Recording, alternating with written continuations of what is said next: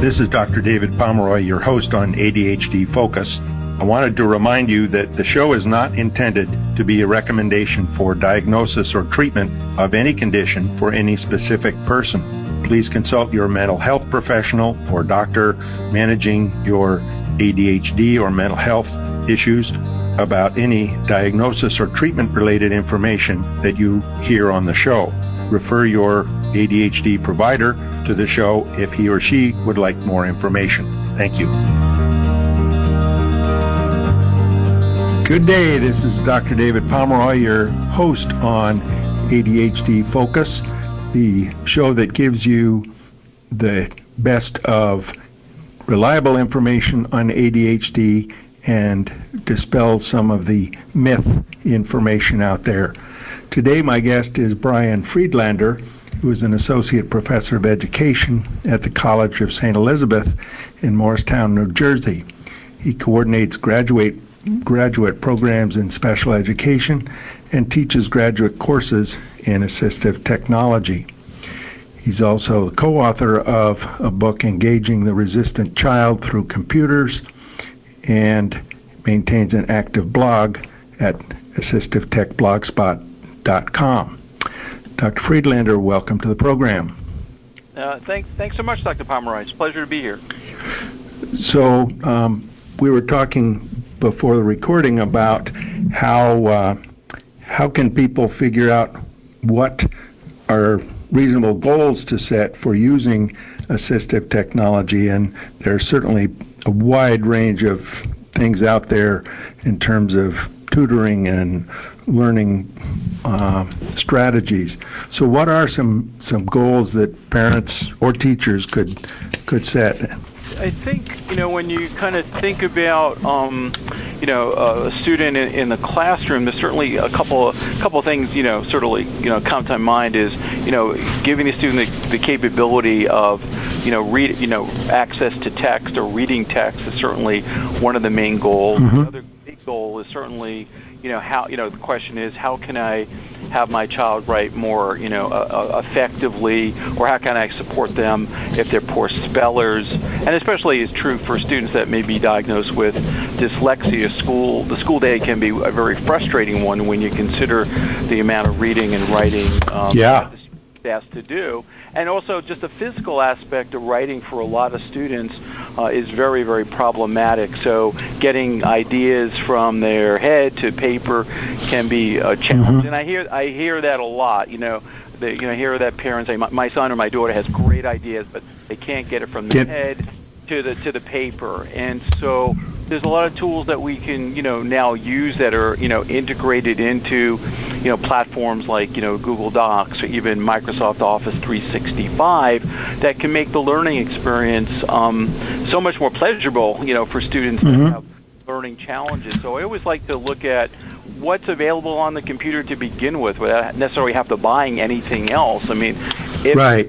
You know, if your if your school's a Google school, then let's look at the voice typing that's built into Google Docs for you know speech dictation or speech recognition. It's very accurate. Um, it works well, and there's no training, which is you know really an exciting part of the technology because uh, because Google's been doing all this artificial intelligence and machine learning. It, Mhm. it, it, it understands and contextualizes words. Um, and the same thing is true for Microsoft. They've um, they've invested tremendous amount of, of time and money in bringing their Office 365 suite um, to the point where it also has speech dictation, which is very very good. And they also have learning tools with the immersive reader to read text. So there's a lot of really powerful tools built into these platforms without even having really to spend a, So- a dime on anything else.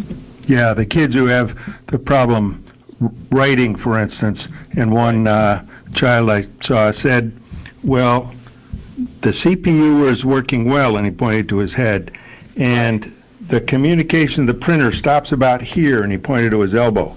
That's Um, great, yeah, that's and great which I analogy. It thought really was- is. yeah, yeah good yeah, it's a great explanation. Yeah, it is. So Um, those kids, they have the ideas. They can oftentimes express them very well when they're talking. Right. right. So that's where they could uh, use right. the it, it dictation is, ones. Yeah, not to you know, and the other thing too to to think about is that you know writing with your voice is different, and so some kids um, you know find it a little bit of a you know challenge. Some kids are naturals at it, um, but other kids need to really be to work with the teachers and need to be trained on how how to how to use that process because it's a different, little bit different process. Yeah, can um, parents do that in terms of? I guess what would be the learning curve for a parent so that parent could help the child with I, it at yeah, home. I think uh, I, uh, what I'd like to tell teachers is when they're working with kids and starting out with dictation for those students that might find a little awkward is to work on uh, kind of closed-end questions. So, for example, if the student has a, an assignment in a Google Doc and the, the question is, who was the President of the United States? It's easier to use dictation to say the President of the United States was George Washington as opposed to doing something more creative, um, you know, writing a paragraph start out with. So I kind of like to start out with kind of finite units that are very uh-huh. concrete so the student gets some success and go, oh, I can do, you know, I can do that. Yes, you know, yeah. And get some practice. Um, so, but yeah, I, I want, you know, I want parents and teachers to understand that the writing process is a little bit can be challenging for some kids using their voice.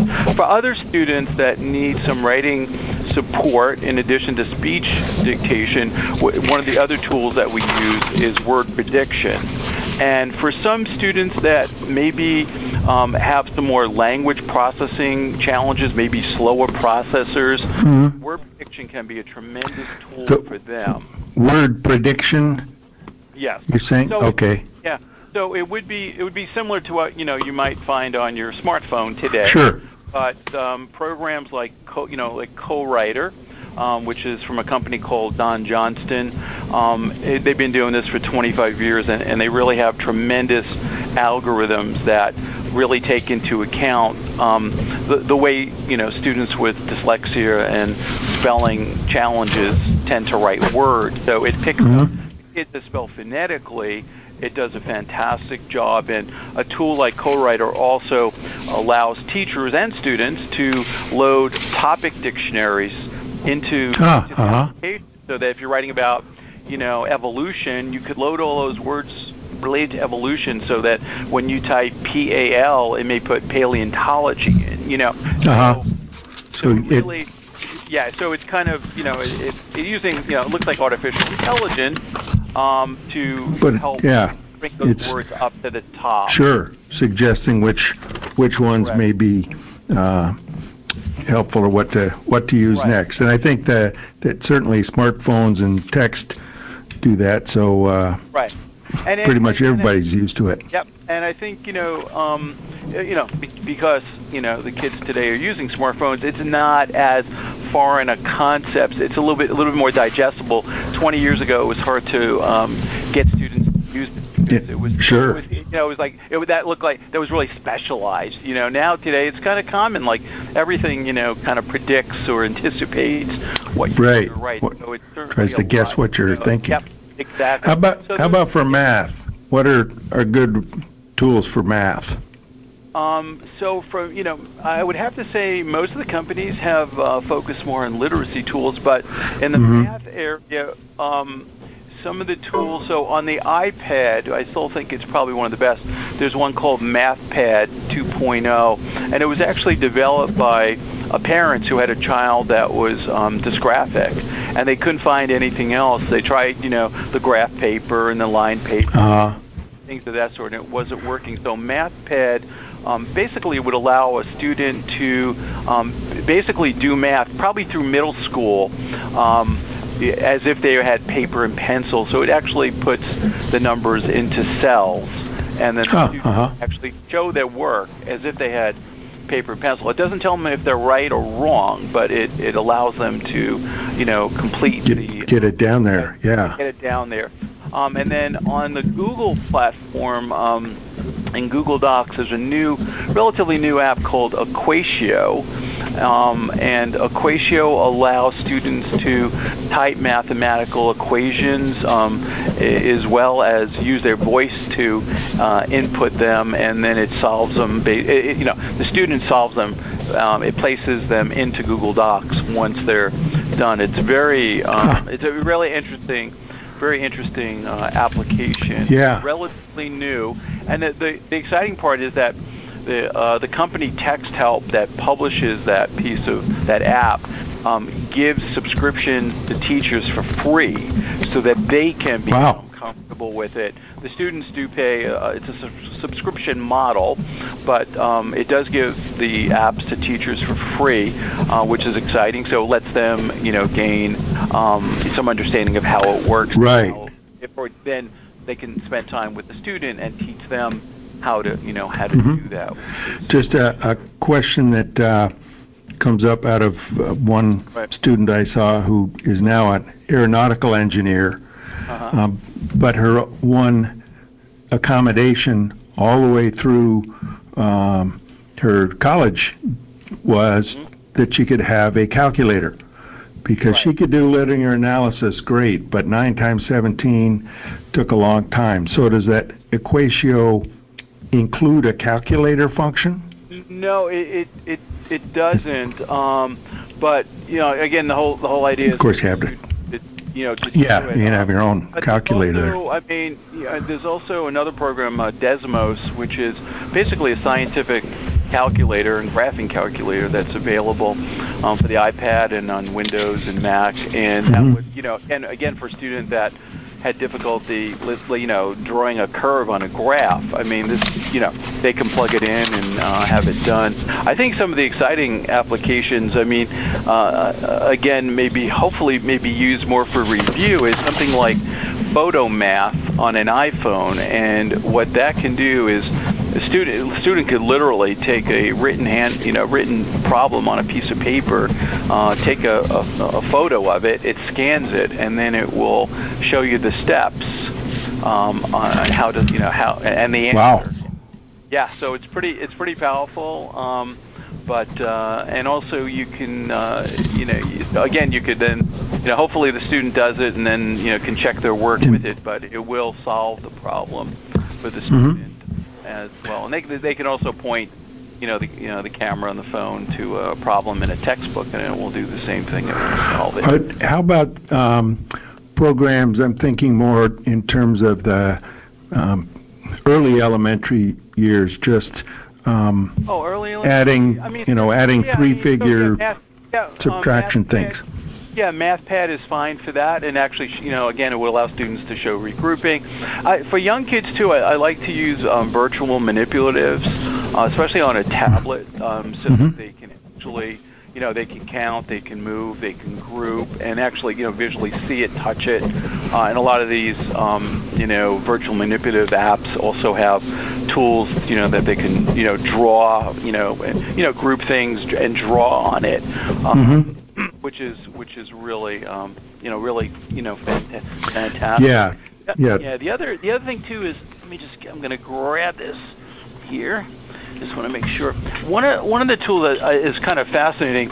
It's called um, it's called MathLine, and these this is not. I mean, this is kind of low tech, but it basically is almost like an abacus with um, basically discs, but it it takes the conceptual and makes it concrete. So, for Mhm. example, it's basically um, an abacus with a line, and the students would see numbers on this. And um, for example, when they add four plus the four, the the individual discs are white, and every the every fifth disc is is blue. And when Uh-huh. you move the four and the one, they'll see it's five. So for kids that really need a concrete representation, things like that can be really Yeah, um, definitely. really helpful. And what's nice is it keeps everything very organized. I've seen you know, I've seen kids use counters, and then, you know, because of their visual issues, you know, uh, you know, one of the one of the counters went outside their field of vision, and then they report the, you know, the wrong number down when they have to record Mhm. it on the page. This is very, this is in front of them. It's very concrete, and when they look at it, they can see. And this way, things are not falling off the desk. They can really concentrate on solving the problem. Um, Mhm. things like that could be really helpful. And it, it was kind of interesting because I was having a conversation with one of my graduate students, and he was a math teacher, and we were both, you know, saying that, you know, that for a number of students, you know, who said they were, I'll say, bad in math, you know, a lot of them have you know dyscalculia, and uh, right. it really gets under. And I'm sure you see it too in your practice. It's really you know it's an unrepresented diagnosis, but a lot of students do yeah, do in fact yeah. have it. Yeah. Yes. Um, one thing that uh, I wonder about, a question comes up, um, since teachers can use many of these things in the classroom, Right. parents are the ones that are um, either getting the tablet or helping them kids at home. How do you get teachers and parents on the same page or using the same apps? Or is it kind of the teacher finds out about something, tells the parents, or vice versa, and they just kind of work it out as they go along? Well, I mean, um, I'll, I'll I'll tell you the best the best case scenario, of course, is it's written into the student's IEP, and then someone like myself comes in and you know does some training with the teacher, the student, and the and the parent, and sometimes the paraprofessional. Um, and I think that model works really well so that you know the student can be reinforced both in the classroom and um, certainly at yeah, at home. Um, I can't say it happens all the time. And then also regular regular follow up, you know, is really is really important. So some some of the you know some of the schools I work with, um, I'll set up um, a, a consulting schedule where I'll come in beginning of the year, do the training for all the teachers um, and the parents and the para, and then I'll follow up in three weeks and come back in and just try to problem solve. How are things going? Sure. Like, and and you know I might do that September and October, and then I'm not in there again until the end of December. You know, unless there's a you know, Yeah, an issue. yeah.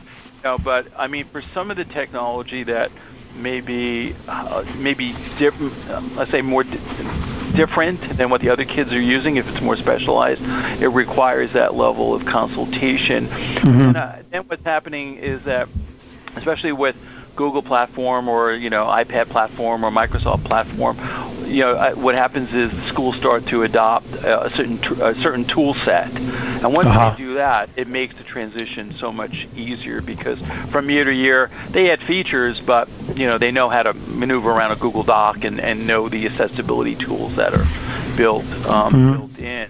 Um, and and one of the companies, TextHelp, has a um, uh, I'll say an application, but it's more like a toolbar, and it's called Read and Write um, for Google Chrome. And what it is, it's basically a toolbar that drops from Google Docs and is also available when you're on the on the web. And it includes tools like word prediction, text to speech, um, study skills um, uh, tools, and, and mask Wow. visual masking tools. So I mean, once teachers are used to using it, you know, if they use it last year, they can use it this year. And Mhm. the, excite, the exciting part about this technology is that, you know, years ago when you bought an app and it got updated, you had physically had to take a CD and get the Yes. Yep. reinstall.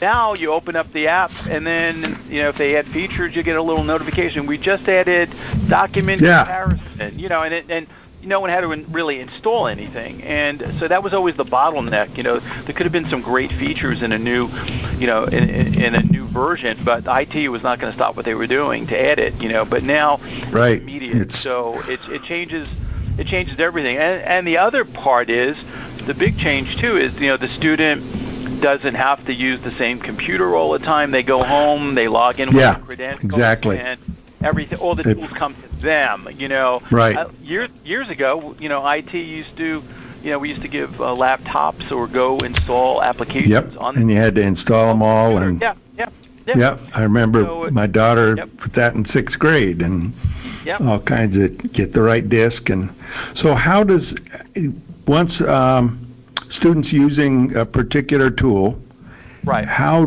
does the parent know whether it's helping in terms of really learning the information as opposed to they're playing on the computer and it may appear that the computer's doing it and the child isn't. Yeah, I mean, I, I think that you know, like you know, I mean, yeah, I, I think that um, you know, setting you know, certainly setting um, some goals and also doing probes during the school year is. I mean, just some example. Say we're going to use speech dictation as an example. We can say, okay, in September the baseline is I asked you know your your daughter to you know write a paragraph, and I got five words. Then we introduced speech dictation, and now I'm getting 25, you know, 25 words. So I think you could do it. You know, you can chart progress that way, and I think uh-huh. you know observation and also through teacher, you know, teacher parent, um, you know kind of uh, meetings could be helpful. But I think parents, you know, hopefully, you know, the child should be using some of those same tools for ho- doing homework, especially if the school is using something like Google Classroom or Microsoft Teams. The parents should be able to get feedback, um, you know, in terms of how the student is doing. But I think hopefully they would see not only changes in their learning, but also changes in their um, their attitude and um, you know even in, yeah. in terms of emotionality. You know, it's like, are they getting their work, their homework done in you know timely basis?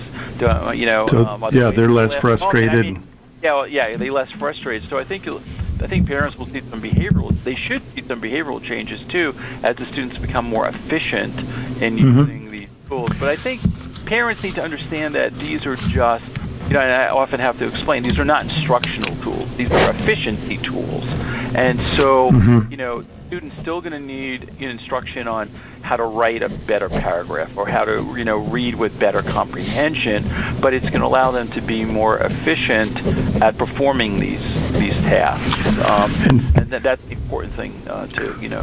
To yeah, keep. certainly, uh, and I know you've seen it, and I have, where the children are acting out, they're having tantrums, they're having behavior issues disrupting class, whatever, when right. the bottom line is they're anxious about having to do this same thing again that they couldn't do well before. They right. don't want to be right. laughed at by kids or hopefully not called out by the teacher in front of the class or their parents getting after them. Um, Absolutely. Absolutely. So that would be one measure. Yeah, he's getting down to his work and he's doing it and not so not so frustrated and uh, acting out so much. Yeah, especially for the. I mean, I, you know, I work with a lot of students with learning disabilities and certainly dysgraphia. And if we can take the writing component out, they have the computer for keyboarding, speech dictation. Uh, I have a. I mean, one of the strategies that has worked really well for me, especially for kids that have any kind of motor or fine motor disabilities, is is the ability to, you know, again, not that teachers should be doing all worksheets, but it's a fact of life. Schools in schools, you're still going to yeah. do worksheets so two things. One is, you know, how, how can we scan the worksheet and let the student um, type on top of the worksheet in a digital environment.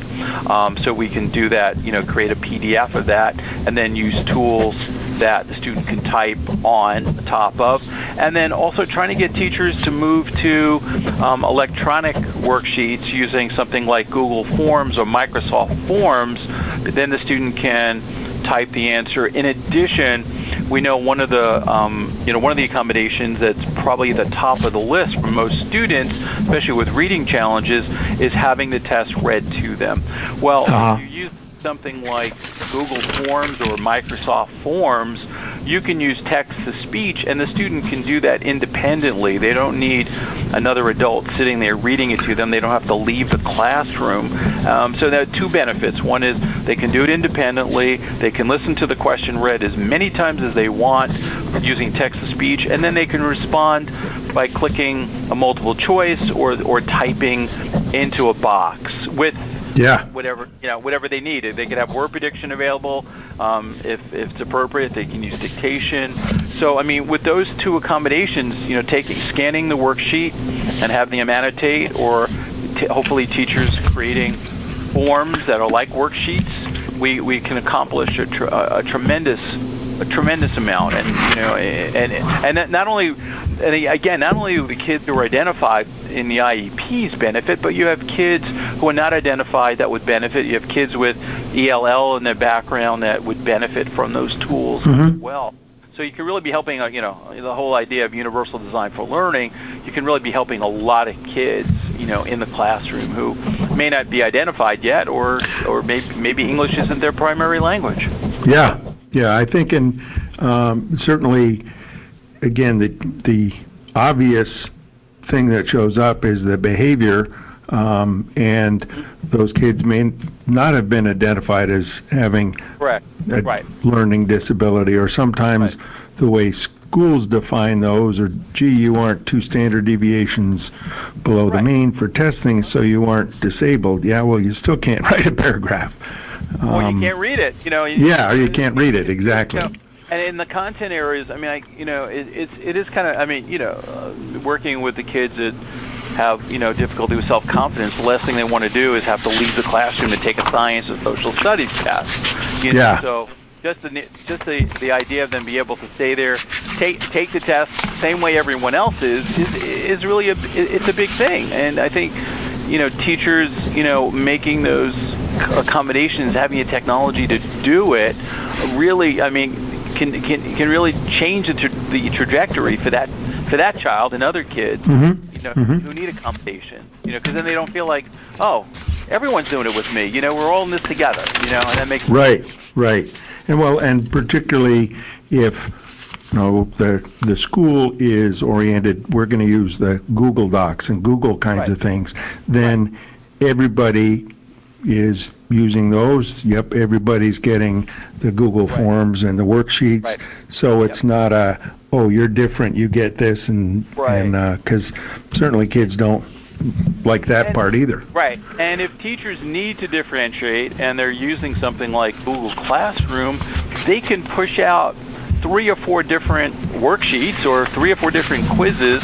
The students won't know. Everyone's taking a quiz, but they're taking it at their level. And then when they submit it, no one knows that they got different, you know, quizzes or different worksheets, uh-huh. material. You know, so it really allows teachers to differentiate, um, mm-hmm. you know, in Google Classroom, so they don't have to feel compelled that everyone's getting the the same worksheet or the you know the same test even. So it's, it's pretty. I mean, I think it's pretty exciting times. I, I think you know there still needs you know a lot of you know as you know a lot of education um, because the tools are there. It's really kind of I, I think I when I do my consulting, I really kind of help kind of put the like the, the strategies. You know, the tools are there. I kind of I yeah, have teachers kind of think through what strategies can we employ now that we have these wonderful tools. Like what can we do with you know what can we yeah, use them? How can we use them? And I think that you need you need some you need you need like a go-to person in a school that that has can, that, yeah that figure that figure that piece that out. out. Yeah, yeah. I I think of uh, kind of an analogy of uh, Outlook. Okay, you get an email, you open it up, and you decide, well, I'm going to make some folders and put those in. But I don't think most people figure out how to get it to automatically go in the folder, and something shows up that you got something new there. And gee, did you know you can drag an email into Calendar and make it uh, appointment? Right, That's right, kind of right. thing that most people don't know. And so teachers can look at kind of what's the documentation about it, but having someone to explain how it how it really works and what you can do with all of it, um, I'm sure it's really important. So, is there a is, is there a good, I guess I was going to say print, but online uh, just reference of here are the various programs like the ones you talked about and what they can do for you. So it's kind of all in one place and people can see, oh, gee, these are the ones for uh, using the Microsoft platform or using the Google platform. Yeah, um, I mean, I know. I mean, Microsoft has tremendous resources and um, presentations. I, I think YouTube is a, actually YouTube is a really great place um, to go. But Microsoft, um, you know, if you Google like Microsoft and learning tools and immersive reader, you'll get some tremendous resources. Um, if you Google uh, Read and Write for Google um, Google Chrome, you'll mm-hmm. get some tremendous resources for some of the text help um, apps. Okay. I mean, and then you have if you go to donjohnston.com, you'll learn about co-writer and Snap and Read, and of course Apple has some tremendous resources. Yeah. Too. They used to. I, I, I, I'd have But- to go back. They used to. They used to be like um, uh, a place on the web where it, it had a like a matrix of all these different apps. I just don't know if it usually Where- these are, where that- they usually yeah, still is. by grants, but they, you know the once Yeah. the grants go away, you start searching and the programs are like you know 10 years old, so it's kind of hard.